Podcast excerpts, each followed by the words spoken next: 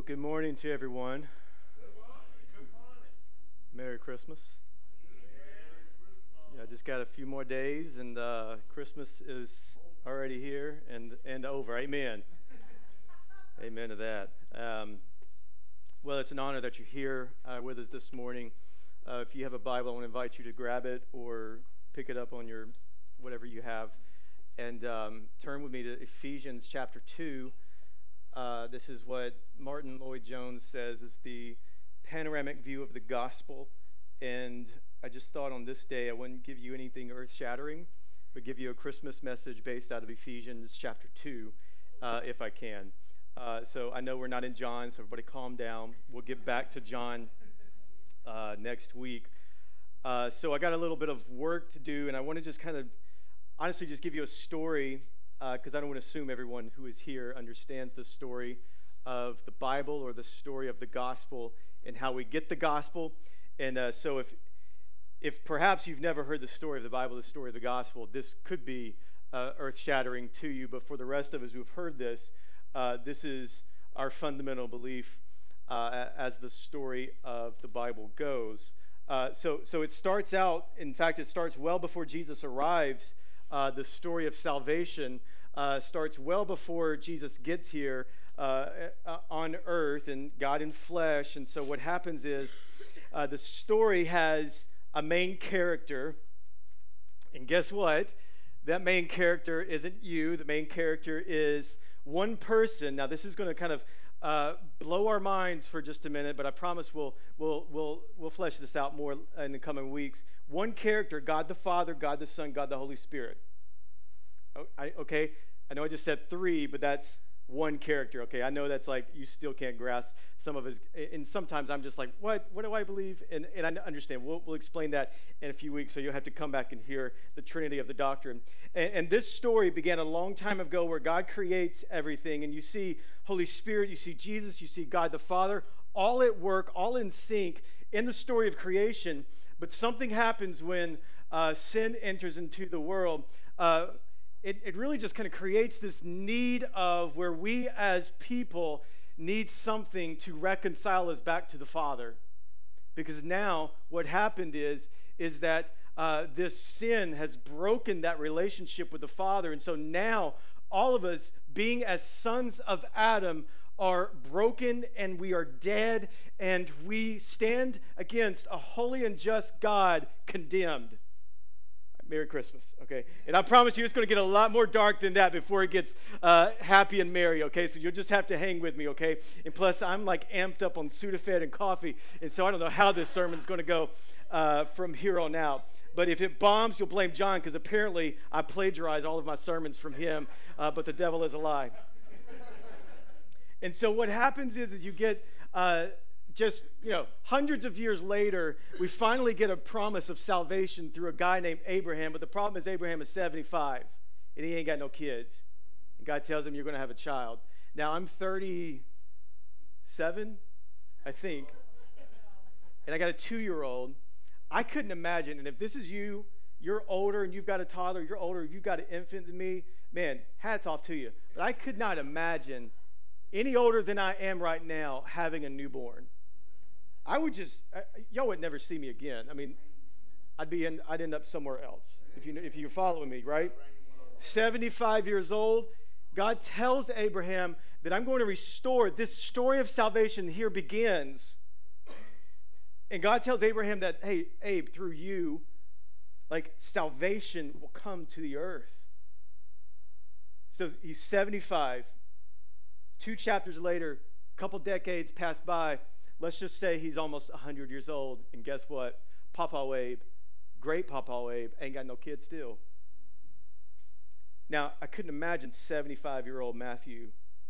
I'm not going to ask you if you're 75 year old in this room, but I'm going to assume we have someone who's close to it. And I couldn't imagine this one individual who I just pointed to have an infant child.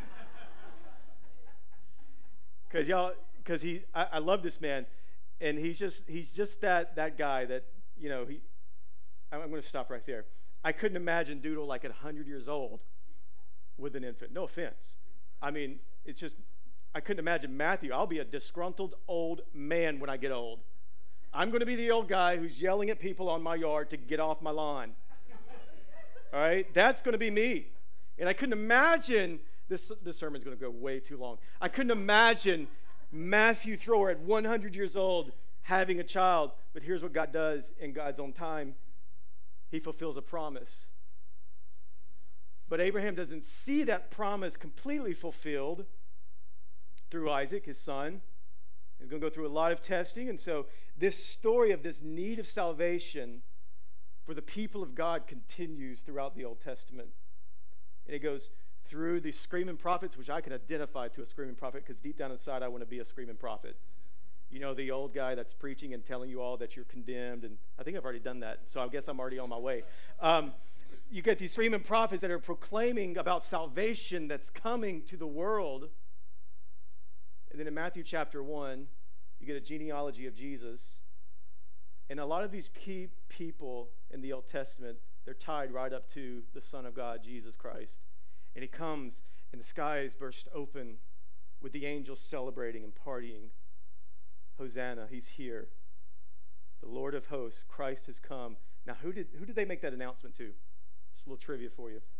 Dirty guys whom we probably wouldn't make a huge announcement to. I wouldn't announce the Messiah who's finally here to these to these to these morons, all right? Just a spiritual way of saying it without getting unsanctified before you. These dirty guys, these shepherds who were looked down upon, and the heralds of the angels are heralding before them this good news that the promise of salvation is here. And so now, what was this past salvation, where we got this promise of a hope, becomes a present salvation within the people. And so Jesus comes, then he dies, and he rises from the grave, and then he ascends to the heavens. And then we get this little dot, dot, dot where now all we have is a future salvation that is to come. All of that, what I just told you, is what we celebrate called Advent, which is the angst or the waiting of Christ's return. But now our Advent is the waiting for Christ to give us this or, or to make good on this promise of a future salvation that is to come for all who believe, for all, for all who will believe and be saved. So I want to take you to Ephesians chapter 2 and kind of just reorient our minds and our hearts this morning before we get all up into uh, this week was busy, which uh, myself and Quinn Quinn were ready for it to be over with. And, and I want us to just kind of reorient our hearts and really just contemplate on the theme of salvation, which is what Christ came to do and fulfill the promise of salvation. This is what stirs the hearts of all believers and it continues to encourage us as believers for future hope that is to come. Ephesians chapter 2, verse 1. Let's talk about salvation. And you were dead in your trespasses and your sins, in which you previously lived according to the ways of this world, according to the ruler of the power of the air, the spirit now working in the disobedient. We too all previously lived among them in our fleshly desires, carrying out the inclinations of our spirit, uh, of our flesh and thoughts. And we were by nature children under wrath as the others were also. But God, who is rich in mercy, because of his great love that he had for us, made us alive with Christ, even though we were dead in our trespasses. You are saved by grace he also raised us up with him and seated us with him in the heavens in Christ Jesus, so that in the coming ages he might display the immeasurable riches of his grace through his kindness to us in Christ Jesus. For you are saved by grace through faith, and this is not from yourself, it is God's gift, not from works, so that no one can boast. For we are his workmanship, created in Christ Jesus for good works which God prepared ahead of time for us to do. Would you pray with me this morning? God, I thank you for your word. I thank you that your word is life. I thank you, God, that you have chosen to communicate to us through the Word of God. And I thank you, Lord, that your Word brings life and light to darkness. I pray, God, that for everyone who is here who may be dead right now will come to find the power of the resurrection of Christ. God, as we contemplate and we think about the salvation as our past, present, and future hope, Lord, would you do what only you can do? In Jesus' name, amen. amen. I want to just kind of talk through salvation as our past, our present, and future salvation. Now, salvation in the past refers to a great act that God has done for us, and that's what we call justification.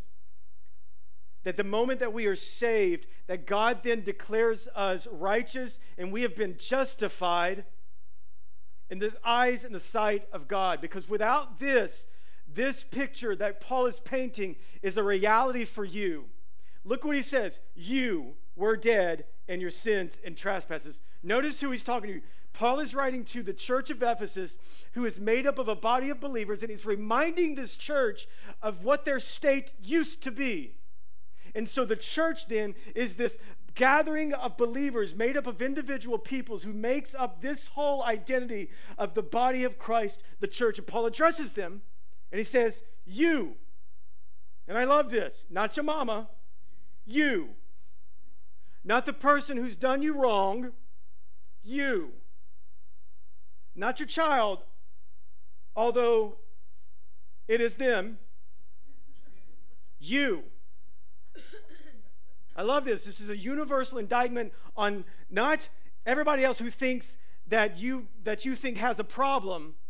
Paul is addressing something saying, listen, you are the problem. Now we don't want to hear that, right? Because I don't ever do anything wrong. right? I don't. I and in fact, it's always someone else's fault.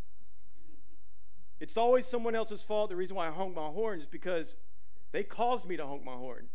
I know that sounds trivial, but when you get Miranda in the car, it's not trivial. It becomes this huge argument between us, right? I was like, well, they deserved it. She's like, well, you're going to kill me my son because now this person's going to draw a gun on us. I mean, it's just, it, it's crazy. And so, and so, so you, you are your biggest problem. Outside of Christ, you are the problem. And notice the state that he gives you. You, you weren't bad. You weren't, eh. You were dead. At this point, Paul needs a hug. It's like, come on, Paul. Could you not like say something a little bit more gentle? But Paul wants you to see the reality of your state outside of Christ Jesus. That you, even in your best, when you're batting at a thousand, you're dead without Christ. It's important to understand this because you'll never really fully grasp the beauty of the gospel until you fully grasp what you are outside of the salvation of Christ that you at your best is no good because you're dead. And you know what dead people do? Nothing. You ever seen a dead person just get up and start talking to you? No, you haven't. You are dead. Paul says, You are dead in what? Sin. Now, this is where it becomes pretty incredible because uh, we don't want to talk about that, but here's the reality of the state of our nature that you, outside of Christ, you're dead, and not just yourself, but you're dead because of some cosmic issue that happened in the garden sin. And the only remedy to this is going to be what Paul is about to unfold to us. But right now, without Christ Jesus, before Christ saved each and every one of us, Paul's talking to a church whom we could, uh, whom we could um, my words just got really jumbled. I don't know if you just caught that, but whom we can just kind of assume that many of them were believers. And Paul tells them, listen, I got to paint this picture to you so that you can understand the stark contrast that's about to happen. That you are dead in your sins. That's the greatest dilemma of our world. That's the greatest dilemma in our culture.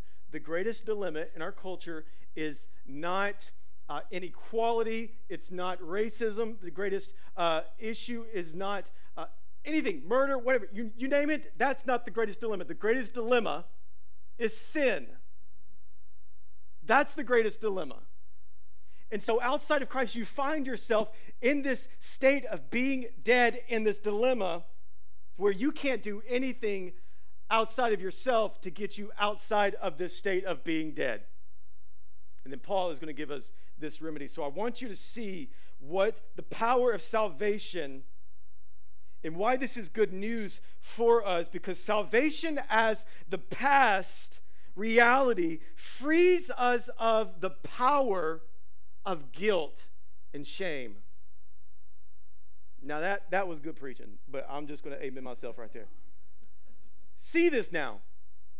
The power of our past salvation, Christ saving us, it provides the remedy so that we no longer have to navigate, so we no longer have to kind of just feel sorry for ourselves, have all of this absorbing guilt because now Christ has freed us. That's the power of the past salvation. Now look at this, uh, this next part in verse 2 in which you previously lived according to the ways of the world. And so the ways of God is going to be very contrary to the ways of the world. Here's the way of the world. Y'all ready for this deep, deep revelation? The way of the world is sin. I know you're like, oh man, that was so good. But really, that's that's the way of the world. The world wants you to tell you that my way is better. They want to tell you that our way of marriage is better than the church's way of marriage. They want to tell you that our way of life, our way of all things, is better than the church, than the gospel, than God's way. And it couldn't stand any further from the truth. And so now we're in this tension of who we are outside of Christ. And I want you to see this incredible conjunction because now it is going to reverse all of that and give you the remedy in which you need. Because in your state of deadness, you got to have something.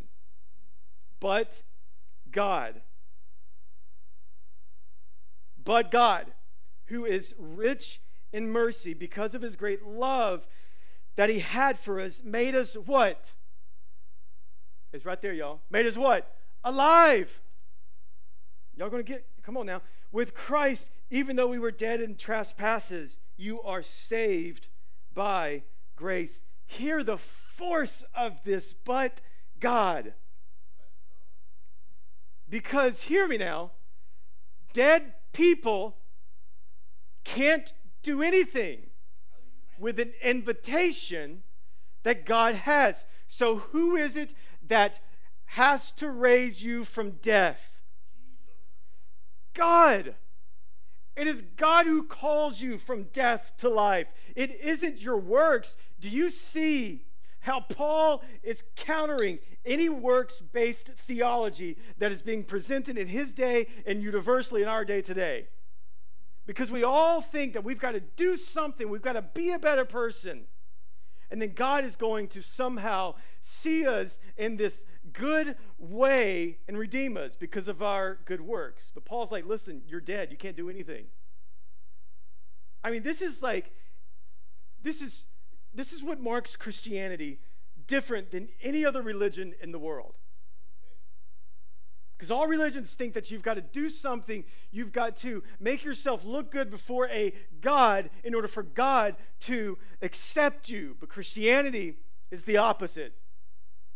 God accepts you in your dead state, and He's the one that calls you, not you. You have no power to call yourself from death to life. So, hear the power of this force of God's salvation, this hopelessness and this sad Paul that we get in verse 1 now stands in contrast to what's happening in verse 4. But now God gives us his grace, his unmerited favor towards us, that he sent his son and broke open the skies, and a baby named Jesus and he sent us his grace. This is the hope that we have. This is the message of Christmas. This is the gospel in which we stand for and fight for. This is what you and I think we need to graduate from sometimes, and we just need these deeper revelations of God, or, or let's move on to something deep and, and give me like sign gifts because that'd be really cool. But you never graduate, you never move on from this because there are times in your life where you're just going to have to remind yourself God has saved me, and God has me in his hands. That despite what I've done in my past, I'm no longer seen by those wicked things that I was because now, through God's rich mercy and grace, He has accounted me as righteous. This is the beauty of the gospel that Paul here giving us. For you are saved by grace through faith, and this is not yourself. Here, there it is again. It is God's gift, not from works, so that no man can boast by grace. That's the answer to the question. Grace. That's the answer to the question of what's going to happen now when Adam and Eve sinned. That's the answer to our question here. It's grace. It's what Martin Luther said the truth of the gospel is the principal article of all Christian doctrine. Most necessary is it that we know this article well, teach it to others, and Luther's a little weird, and beat it into their heads continually. He may have meant that like literally too. Luther was just a strange character. So here's Luther, and he and the other great reformers are standing in the face of the Catholic Church, who is adding all of these things towards our salvation in order for us to be saved. And Luther and these reformers, they give us the solas grace alone, faith alone, in Christ alone, for the glory of God alone. And now, this is the doctrine in which we hold dear that it's God's grace in which we find our salvation presently and who saves us and redeems us from our past. And I love verse 10 because now we're going to get a glimpse of our present salvation working. Verse 10, he says, For we are his workmanship, created in Christ Jesus for good works, which by which God prepared ahead of time for us to do. I, I love this part. Because what God started inside of us when he saved you, he is faithful to complete it. That's Philippians chapter 1. Now, works are not the root of our salvation because Paul has pretty, pretty much cleared, clearly uh, communicated that to us. They're just the fruit of our salvation. So here we have this idea that salvation is not only just something that's happened to us in the past, but salvation is something that's currently happening in our present. Do you see this? So here we have this idea that we are his workmanship created for what? In Christ for good works. This is the process of salvation. It is this ongoing work that Christ is doing inside of you. You know what we call that? Sanctification. All right, there's you a pretty cool word. Sanctification is Christ doing the work inside of us. It's a call of Christ to the church to persevere. So now Christ has commissioned us, and now we are being continuously molded into the image of God Christ working inside of us in our saved state, giving us this present reality of what salvation looks like. We are his workmanship, created in Christ for good works. And so here's this last part here, which gives us this future salvation. Gosh, is it hot in here to anyone else? Like, I guess we're just trying to get all Baptist on you and everything, make you feel the weight of eternity. I don't know what's going on up in here. Maybe that or I'm just preaching like entirely too hard. Now, our future salvation in which he gives us, let me read this back to you because I want to back up just a little bit. In verse 7, so that in the coming ages he might display the immeasurable riches of his grace through his kindness in Christ Jesus. So now we get this idea of this future salvation. Now, I don't want to get too far outside of the text here, but our future salvation is something that is a part of the story of the Bible that hear me now because this is how Christ is working. God saved you, you were dead, you were in your sins, and then boom, but God who's rich in mercy, He's called you from death to life. God gave you this invitation, and then we responded to this invitation and we made alive in Christ, and He's working inside of us. He is sanctified, He is, he is molding us more into His image, and now we have this eternal hope. That the work of salvation isn't just something that's happened in our past. The work of salvation isn't just something that's happening in our present, but our work of salvation is something that we can hold on to because it is our future hope. That for those whom Christ has called and redeemed, one day, and this is our advent that we're in, one day we will be in an eternity with Christ forever. There'll be no more tears there will be no more suffering. There will be no more pain, no more sickness, no more cancer, no more Alzheimer's, no more of these just ridiculous diseases. No more tears, no sorrow. There's none of that in our future salvation because one day Christ will come to redeem us and we will step into an eternity with Him forever. That's the hope that we cling to. That for us is the assurance of all believers that while we may be experiencing suffering, I don't know, maybe you're not experiencing suffering, you've got this great amount of prosperity. Man, praise God for you. But that doesn't last forever. One day you will be in sorrow, you will be in pain. But, dear friends, this is what separates us from the world. We have a future hope that the world doesn't have, and their suffering is meaningless. But for those of us who believe our suffering has a point, one day we'll be with Christ forever. And that makes this present reality, this present suffering, nothing compared to what awaits for us as believers in Christ. This is the work of salvation. Christ has saved us from our past.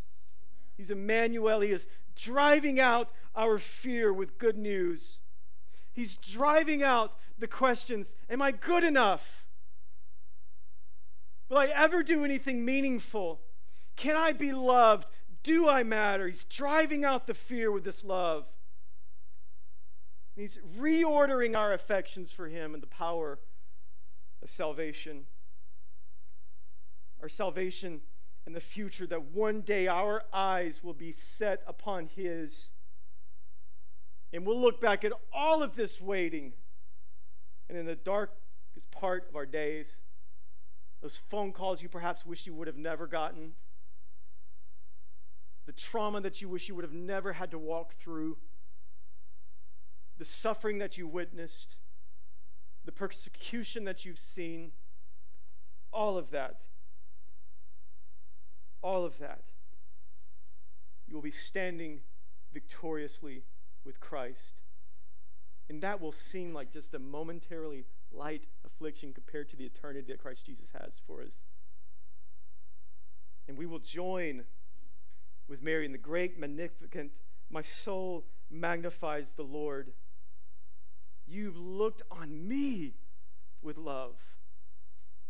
And you've saved me when I was just a child. Or maybe He saved you when you were in your latter part of your life, and He has sustained me through so much. And now you're here, Jesus. And now I magnify you, Jesus. My soul magnifies the Lord. That despite how dirty I was, and despite how dead I was, and there are no levels of death, you're dead, you're dead. Despite your death, Christ raised us to life with Him so that we have this future and glorious hope with Him in all eternity. That's our hope that we have and the hope in which we cling to. Let me pray for us this morning.